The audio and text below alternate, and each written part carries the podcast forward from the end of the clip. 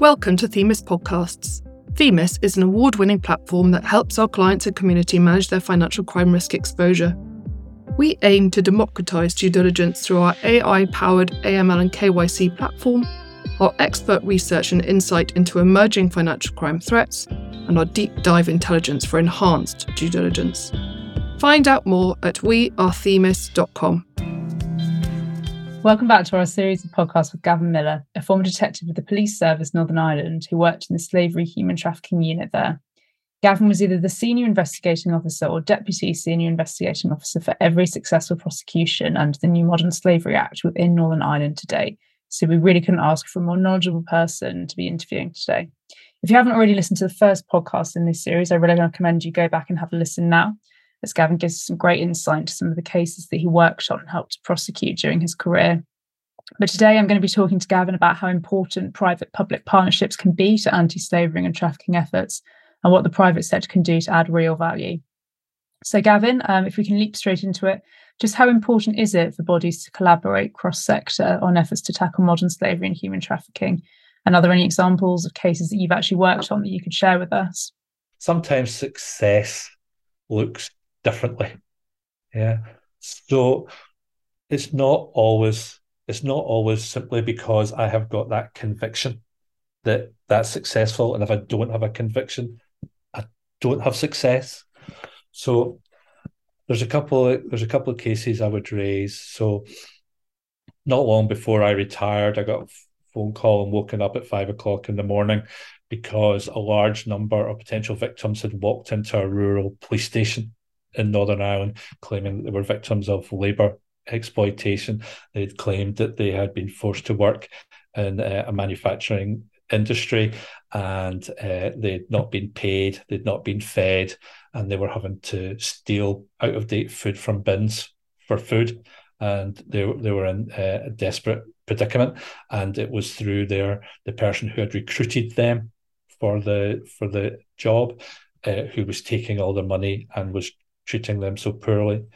So initially, they get signed up into the National Referral Mechanism, which is the UK structure for identifying a potential victim and making sure that they're safeguarded and giving uh, food and accommodation and uh, other uh, other things that they'll need uh, medical he- help or help with English language or, or or whatever somebody needs. The, the care package will be put in place for them through the National Referral Mechanism but they didn't want to make statements to police. They didn't want to make official statements to police, and they wanted to be repatriated back home.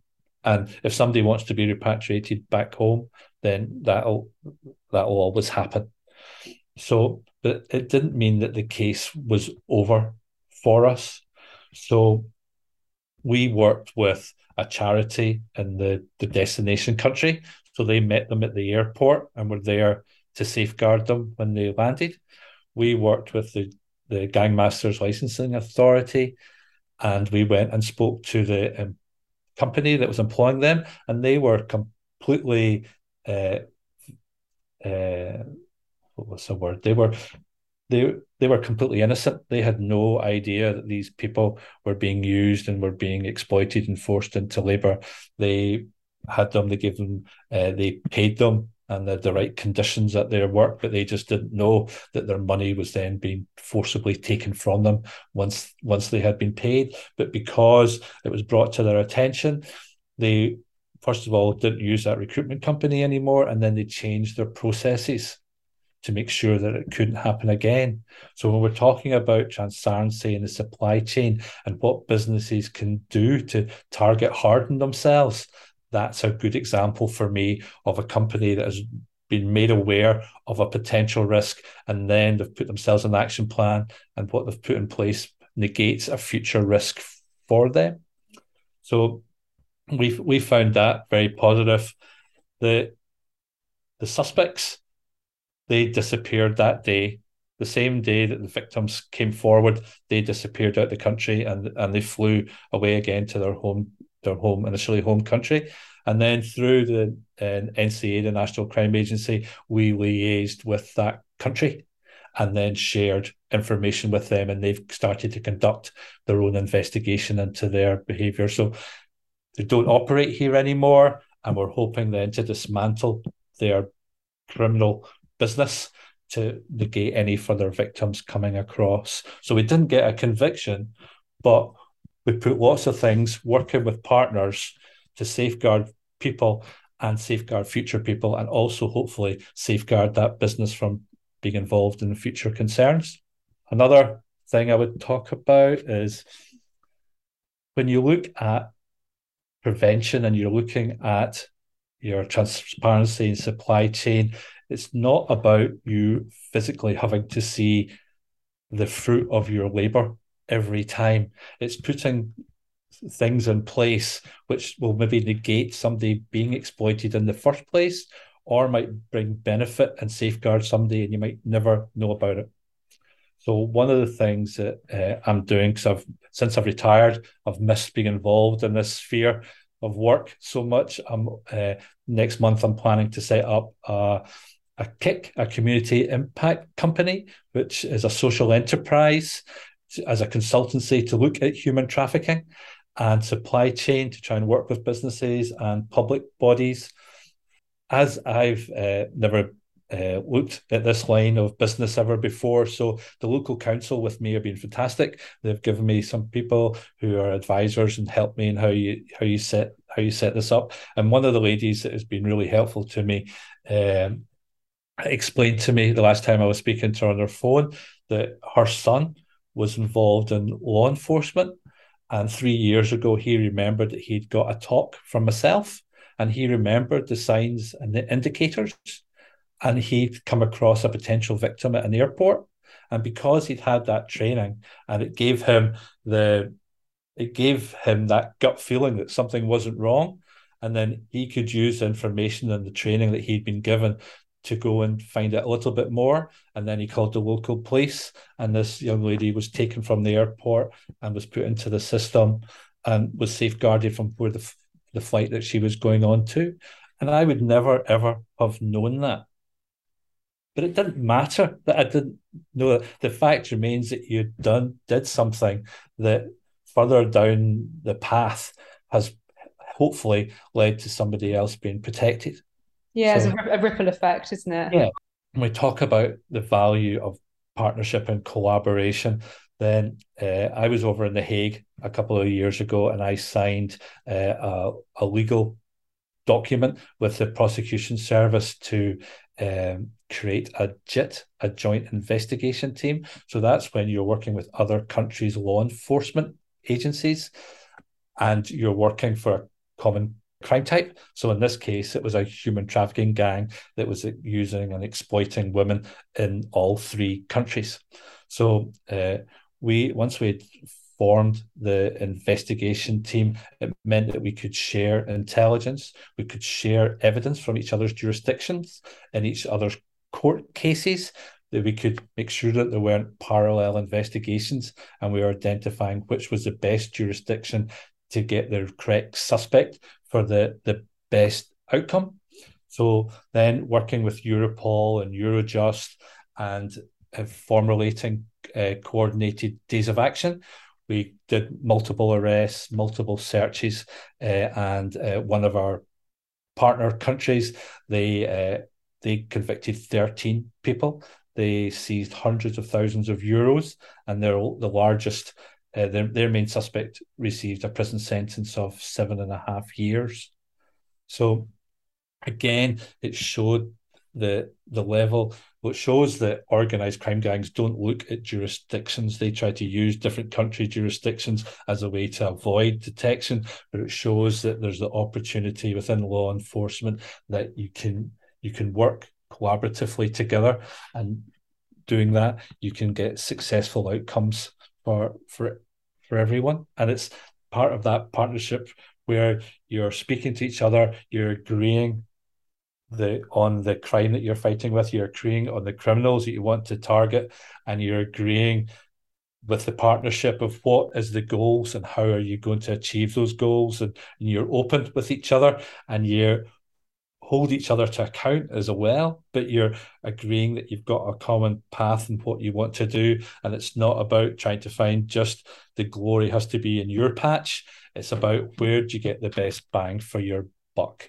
again, that can that easily moves into when you look at the preventative work and supply chains that you when you work at different tiers with different companies that are working in different jurisdictions again all it is about is building up that partnership building up that relationship of trust agreeing that you're all going to get outcomes that suits every partner in it mm. and working together for that common goal yeah. and it's just as easy in business as it is in law enforcement and i'm sure in many ways it's even easier that's really interesting. I mean, it's so great, Gavin, getting these details from real cases that you've worked on because um, it shows, you know, we're really seeing the actual value uh, added in practice and not just in theory.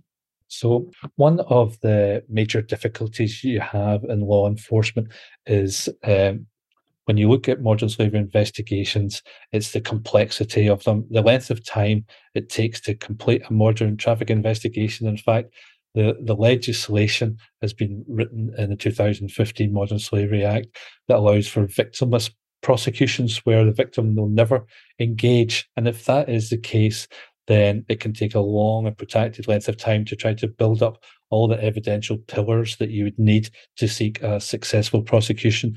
And that's where partnership comes into play uh, because you really need lots of people working together for the common good to try and get enough evidence to get it over the line we, as, I said before, we would have one of the largest human trafficking dedicated teams in the United Kingdom, and uh, we would have uh, we had had partners from the Department of Justice, Home Office, Immigration, who would also work within the team to share uh, share the workload and, and share uh, knowledge.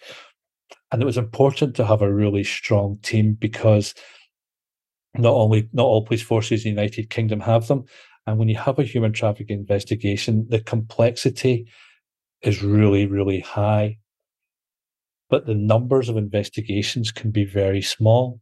So it means that for traffickers, it's a very risk averse organized crime to be involved in because the number of successful prosecutions can be really low. The number of officers that are skilled if there's the right skill base to complete uh, the investigations are low. So you've got a high complexity of operation and low number of officers that can complete it, low number of services that complete it. It means that it makes it uh, a crime gang can use uh, human trafficking to make themselves vast amount of money, and it means that the likelihood that they get caught is uh, isn't that high. I'm not in any way trying to criticize the successful prosecutions and the hard work by really dedicated people that do up and down the country trying to catch these guys. But the fact remains because of a number of fears where victims won't come forward, the complexity of the investigations, the all the different evidence types that you need to build up to try and prove the case, it can be really hard to to get that over the line. So if I was involved in drug dealing and I sell you a bag of drugs, then once we exchange, that's it, done. I've only made money once. Whereas if I sell you four or five people to use for labor exploitation, then every week or every month, I'll be getting money from you as you're exploiting those people. And the likelihood of victims being able to come forward can be slight. So that's why it's so vital that we have partnership. It's so vital that the Section 54 of transparency supply chain exists because it allows and it requires businesses, other public bodies coming forward to look at their supply chain, to look to see how they can target harden and how by thinking about human trafficking, thinking about how to target harden their business, thinking about how to negate the risks that increases the knowledge that company employees are going to have. And that will therefore increase the amount of intelligence that can come forward when they see things that can cause them concern. And it means that they'll report more. And for human trafficking, our whole problem is the amount of intelligence that's out there. It's called the crime hidden in plain sight for a real reason because it is, because of feelings of uh, isolation or use of language or indebtedness or immigration concerns, victims find it very hard to come forward, or there could be real distrust of law enforcement. They've had a bad experience in another area and they won't trust you. And traffickers will use that and exploit that and say that the police are corrupt and don't work with them because if you speak to them, I'll get to know about it. A, a number of years ago, uh, we were given a talk by uh, a couple of missionaries who had come back from uh, some uh, Africa and China. And in our unit, we would always usually dress in plain clothes because you think it breaks down some barriers with victims and the, the uniform could possibly scare people. But the, uh, the, the, the couple who were giving us a talk, uh, they were saying that uh, it was Nigeria. Uh, they were in, and they were saying that in Nigeria, it's full expectation that the police are going to be corrupt. But the clincher is going to be that if the police are in plain clothes, that that's automatically means that they're going to be corrupt and they'll take bribes. So, with that knowledge, that would sometimes change how we would deal with things and how we would dress and how we would look to speak to potential victims to try and build up a level of trust. But it can be uh, it can be really hard uh, to fill up that intelligence gap. Uh, there's many there's many different ways that we get intelligence that comes into the system. So the fellow police officers will put in information. Uh, you maybe find that other colleagues in other police forces, nationally or internationally, can uh, give intelligence to help build that picture. Picture I talk usually about a jigsaw and how to fill in the pieces to try and get the picture clearer so to understand what's going on. So uh, uh, other forces, the National Crime Agency can give information.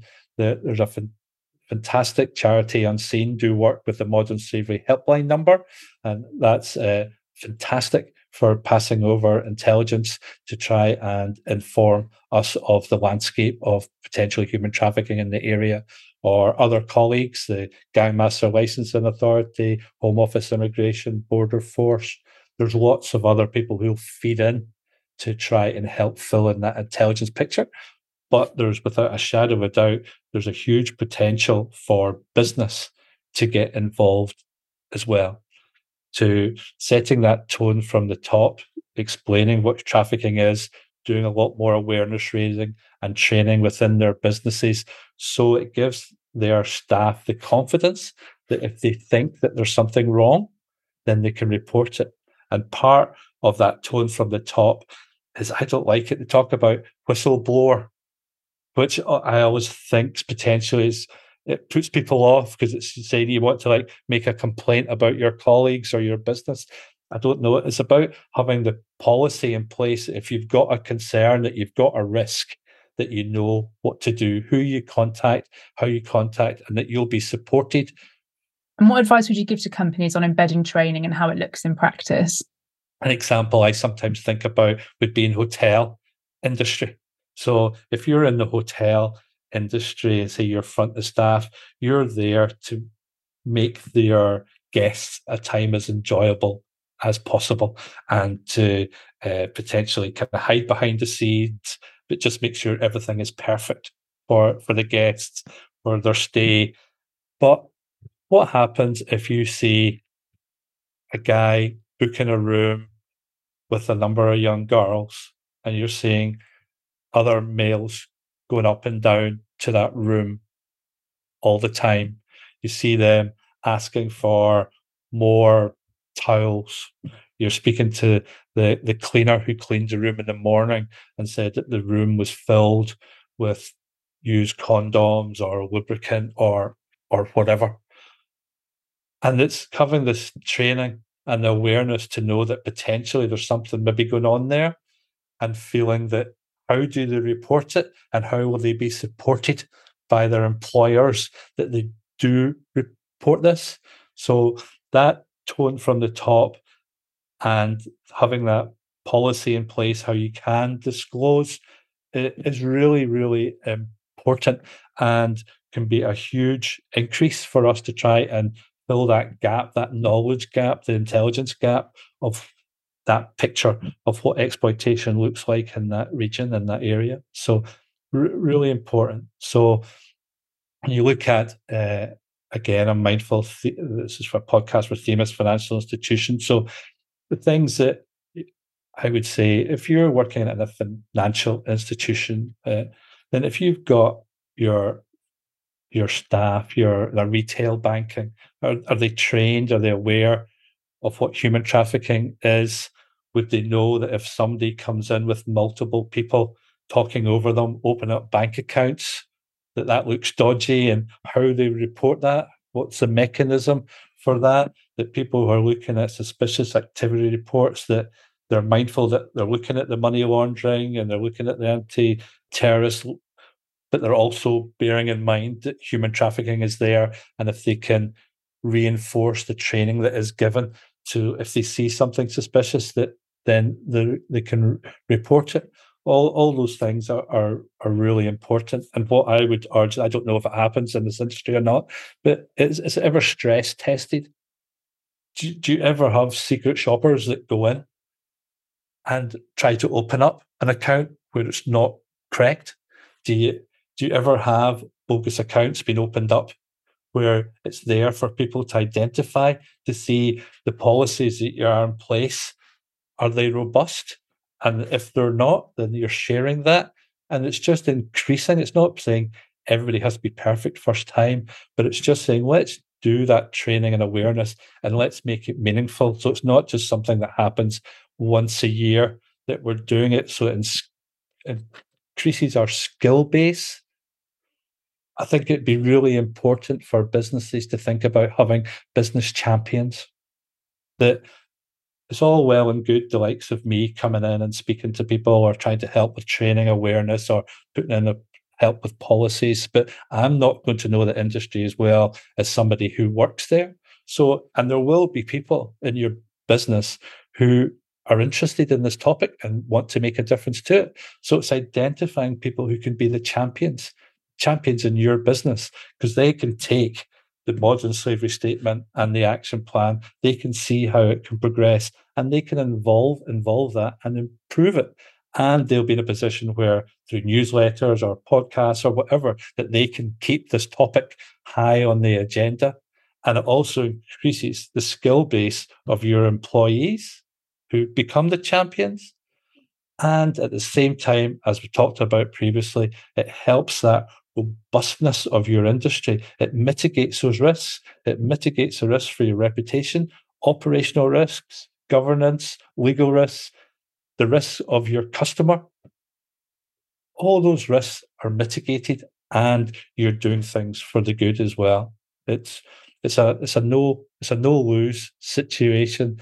When you look at uh, uh, commercial banking, and it's not something that I know anything about at all. But uh, I would say you've got great leverage, and it's understanding the leverage that you have and how you can use that to, to make a difference. Which countries that you're working with, how you can help with contracts and help with money flows, but there's requirements that you're going to require your suppliers and their tiers to, to look at. And when you're doing your due diligence, and you find areas of concern that you don't just go, well, I'll put the file in the filing cabinet and we just won't work with them. It's about uh, how do I get that information across? How do I get that potential intelligence across, which could possibly use going ahead to save somebody from being exploited? Because it's there for the grace of whoever, that it could be any one of us. And as I keep on saying, it's such a gift that we have that we can make a positive difference to somebody else's life. And if you're in business, you have that great opportunity to do that at every level that you're working at. Um, because you also is also if it's really it's a waste of time doing all those things for no reason, isn't it? If you're doing due diligence and not actually looking at it and you're doing training that's just a tick box exercise and people are engaging, you need to see it as an inefficient use of resource. Whereas if you're doing it with a proper purpose, then it's not. Yeah. Exactly. I don't know how to kind of get it across, but it's just that, you know, like businesses and you'll have your, you know, your annual reviews and you'll have your targets to do. And it just kind of feels in this area, the target is don't find anything. let's employ really expensive country companies to make really lovely, lovely coloured brochures to say how nothing to see here. And it's just obvious there's something to see here.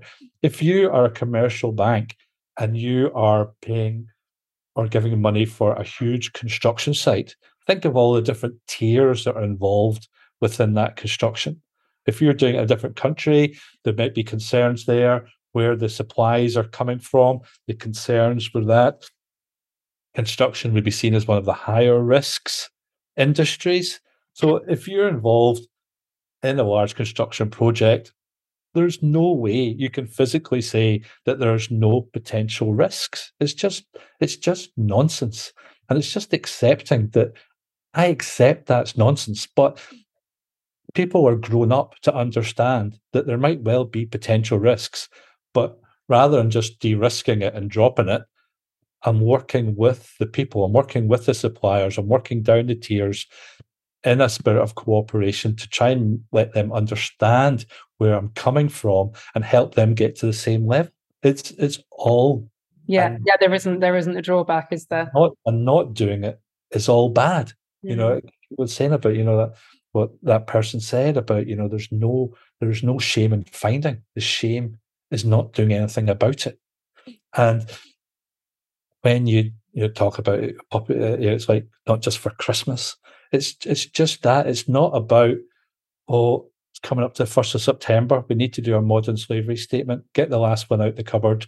Here's a few thousand pounds. Write something nice and shiny, and we'll throw it back in the cupboard afterwards. We've complied.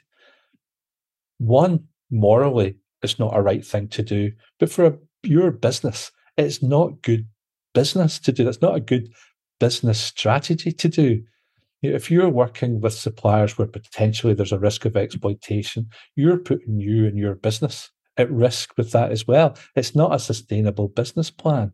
You know, you want a level playing field. So, what can financial institutions bring to the table in these partnerships? Do you think? So, I'd say things I don't know, but things where people or financial institutions could maybe where they help and where they could help more is is looking the SAR process, looking at their money laundering uh, due diligence. With every human trafficking investigation, there's a parallel money laundering investigation with it because that's what it's about. It's about making money. That's all it's about. If you're a trafficker and you're making lots of money, you need a way to launder that money. You need a way, you need bank accounts, you need credit cards, you need debit cards, you've got your own lifestyle to consider as well. So, anything that financial institutions can do to help target and identify that through the likes of Red Flag and different forms of famous search engines that are that worked at to try and identify potential suspects and potential victims, look at areas of concern. That that's all good. Uh, I've uh, been involved in uh, a JMLIT before, uh, Joint Money Laundering Intelligence Task Force. Uh, and although we did not get a successful, successful prosecution out of the JMLIT that we were involved in, the information that we got, the intelligence we got, and to help you get the totality of an organized crime gang's footprint.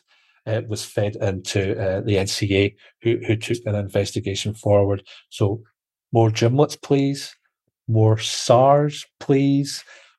The, there's uh, search engines that have been used successfully in sexual exploitation cases, looking at adult service websites in the past, and it's super.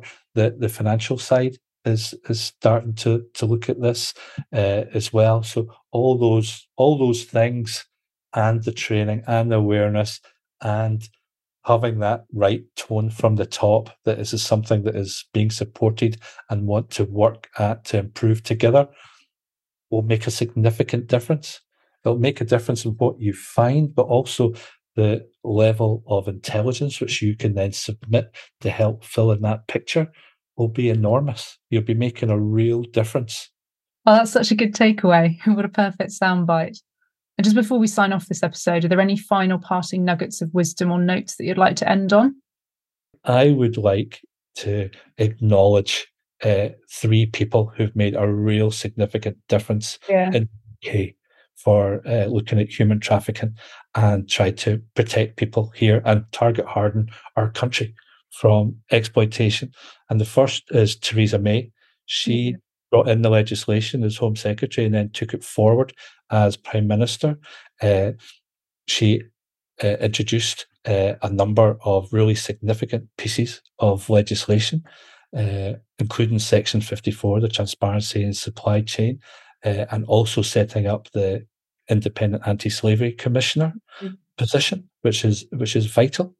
Uh, and uh, she also set up and gave money to a, a, modern slavery police transformation unit. And that was there, and they went around and identified best practice at a really early stage and shared that learning with other colleagues to make sure that we were all up to speed and tried to ensure that there was really good, robust investigations and increase their knowledge from an early start. Uh, a really significant piece of work and uh, really deserves a lot of credit in my eyes. I'd also acknowledge uh, Dame Sara Thornton, who was the last independent anti slavery commissioner. Uh, I, I, met her on a number of occasions, and she, she was a, a, a, fantastic advocate for victims and held uh, power to account. And uh, every year, the US do a report. It's called the TIP report, the Trafficking in Persons report, and every year uh, the UK has been a tier one country, which is the highest level of operational effectiveness under the pursue, yeah. prevent, and mm-hmm. prepare banners and how to safeguard victims and conduct mm-hmm. investigations.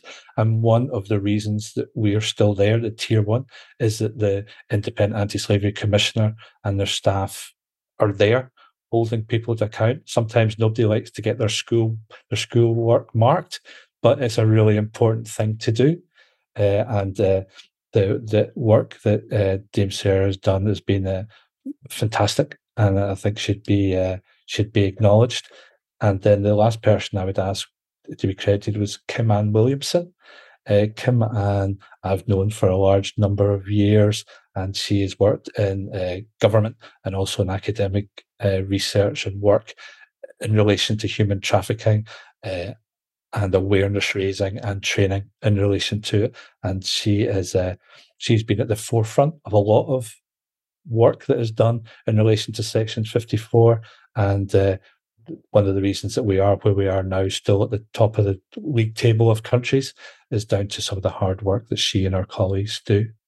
Why does human trafficking exist? It, distress, it exists all over the world because people are displaced. They're displaced because of war or uh, social conflict or environmental reasons, uh, COVID and people indebtedness is also created a spike that has, and uh, Northern Ireland, Ireland is no different from any other country in the world where people are displacing to here uh, because they're victims, because they're vulnerable. And uh, the number of victims that we have in Northern Ireland has increased uh, quite dramatically over the last couple of years, but so has the number of victims in the United Kingdom. So the trajectory is the same, but the type is very different. The type of victims is very different.